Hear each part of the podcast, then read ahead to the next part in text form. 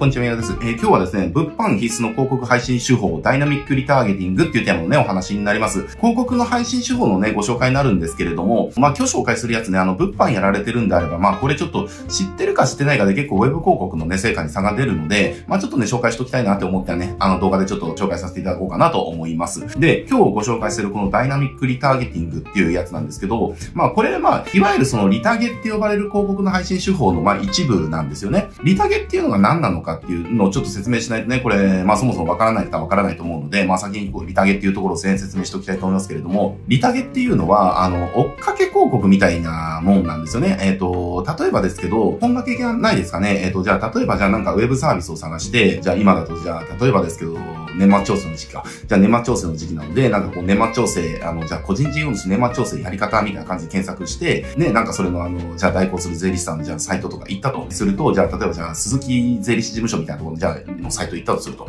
で、そしたらその後に鈴木税理士事務所のサイトに行った後に、えー、Yahoo 見てたりとか、なんか他の別のサイト見てるところに、そこの広告枠に年末調整のことならね、あの、すべてまるっと、えー、の、お任せください、鈴木税理士事務所みたいな、えー、バナー広告とか見ることあると思うんですよ。あれ、これこの間見たやつだっていうので、えー、またクリックしてコンバージョンするとかって経験あると思うんですよね。で、リタゲっていうのはそういうものです。もうちょっとテクニカルなこと言うと、まあ何がしかの方法で我々は何かをこうアクセスしたりだとかするじゃないですか、サイトにね、ウェブページに。で、ウェブページにアクセスしてきた人に、えっ、ー、と、もう一回自社の広告とかね、ウェブサイトに誘導する広告ですよね。えー、っていうのを、えー、配信する手法のことを、まあ、リタゲとかリマケとかっていうふうに、まあ、言うわけですよ。で、それの、えっ、と、まあ、あの、もうちょっと進化版なのがこのダイナミックリターゲティングっていうやつなんですよね。で、これ、あの、普通の、えっ、と、リターゲと、えこのダイナミックの違いは何かっていうところなんですね。この違いによって結構この物販の成果っていうのが、えー、やっぱね、大きく変わってくるっていうところがあるんでね。えー、まあこれは本当ね、知っといてほしいなっていうふうに思います。で、えっ、と、じゃあ違いは何かっていうと、まあさっき言った一般のリタゲっていうのは、要は追っかけですよね。えー、じゃあ例えば鈴木税理士事務所のホームページ来てくれた方に鈴木税理士事務所の追っかけ広告を出すみたいなね、えー、ことなわけですよ。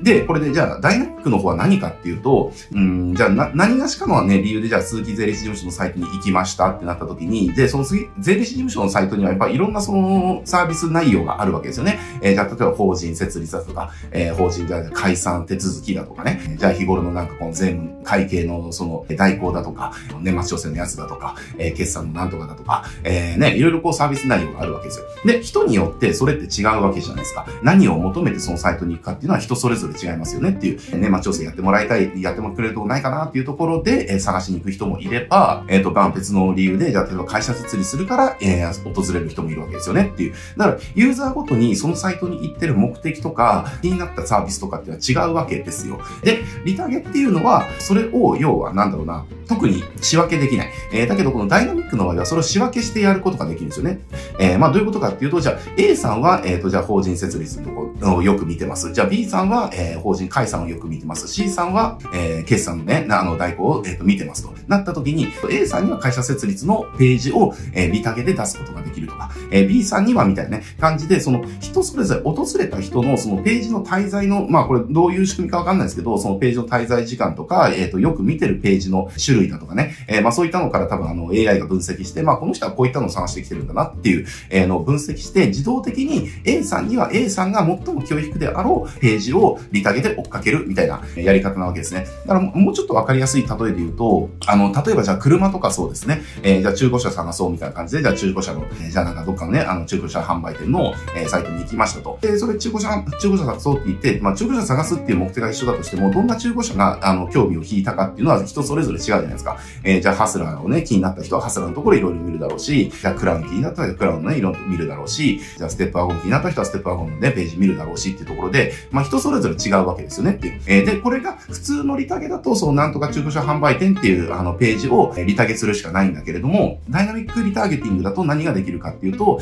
えー、じゃあハスラーのところをよく見てた人には、えー、ハスラーの販売ページのリタゲをすることができるできるとか、えー、まあそういうふうにこう細かくね、サイト訪問者ごとの細かい欲求に合わせた、えっ、ー、と、リターゲティングが、えっ、ー、と、できますよっていう自動でできますよっていうところなんですね。えー、だからこれやると、要は、より精度が高まるのってイメージできると思うんですよ。えー、ね、だから普通にじゃあアパレルショップとかであれば、じゃあね、ズボン探してる人もいれば、ダウン探してる人もいたりだとか、枕探してる人がいたりだとか、靴を探してる人がいたりだとか、人それぞれ違うわけですよねっていう。じゃあズボンを探す人も、の中でも、じゃあジーンズを探す人もいれば、えー、スウェットを探す人もいたりだとか、ね、なんとかパンツを探す人もいたりたりだとかっていう、まあいろいろ分かれるわけですよねっていう。だからジーンズを探しに来てる人にはジーンズのリタゲをかけるっていうのは、まあ最もあの効果高い、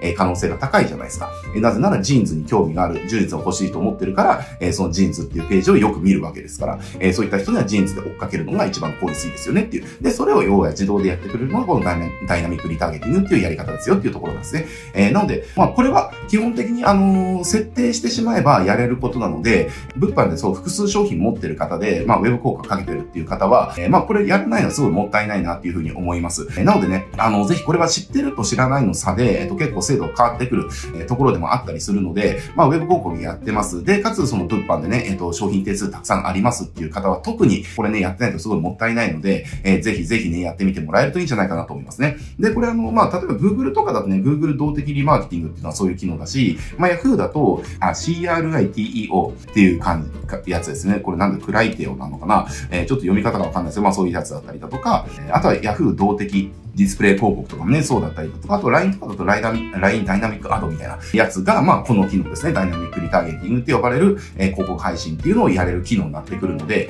えー、ぜひぜひね、さっきの該当する方、えっ、ー、と、物販な、まあ、形があるものを売ってて、えー、それの、なんだろうな、あの商品手数がたくさんある場合っていうのは、興味を持ったその商品ラインナップで追っかけることができるので、えー、普通にね、あの広告回すよりもよっぽど効率がいい可能性っていうのは非常に高いんでね、やってもらえるといいかなと思いますね。で、あとこれ、もう一つメリットっていうのを見、メリットがあるのが、じゃあ例えばその物販の販売ページですよね。えー、販売ページまで来る人っていうのは、要はもう購入をかなり検討してますよね。えー、さっきのじゃあ例えばその、じゃあジーンズみたいなところで言うんであれば、じゃあ例えば私に似合うジーンズはどんなだろうみたいな感じで、じゃあジーンズのね、そのじゃあリーバイスの501がいいのか503がいいのかとかね、なんかそういう風な情報収集してる段階ではなくて、販売ページ行くっていうことは、じゃあ、あの、ジそのリーバイスのじゃあ501買おうみたいな感じで、じゃあ501でね、いいジーンズ売ってるとこないかなっていうところで、あ、ここのショップなんか良さそうな501いっぱいあるな、みたいな感じで、えー、来てるわけだから、え、え購買欲が結構高い層なわけですよ。販売ページまで来てるっていうことはね。えー、だからその購買欲が高い層に対して、最もね、購買したいっていう欲求が高まってる商品で追っかけることができる。っていうのは、すごく短期的な売り上げに直結するし、えー、取りこぼしもないし、っていうところでね、まあいいことずくめかなというふうに思いますんでね、ぜひぜひ、物販で商品件数多い方は、このあのダイナミックリターゲティングですね、広告のこの配信手法っていうのをぜひ取り入れて、ね、集客やってみててもらえるといいんじゃないかなと思います。はい、じゃあね、今日これで終わっていきたいと思いますけれども、このチャンネルですね、こうしたね、あの、マーケティングとかウェブ広告の話たくさんしてますので、えー、ぜひね、そういうこと学びたいよとか、たくさん知りたいよっていう方はね、ぜひチャンネル登録して他の動画もチェックしてみてください。はい、じゃあ今日これで終わります。ご視聴ありがとうございます。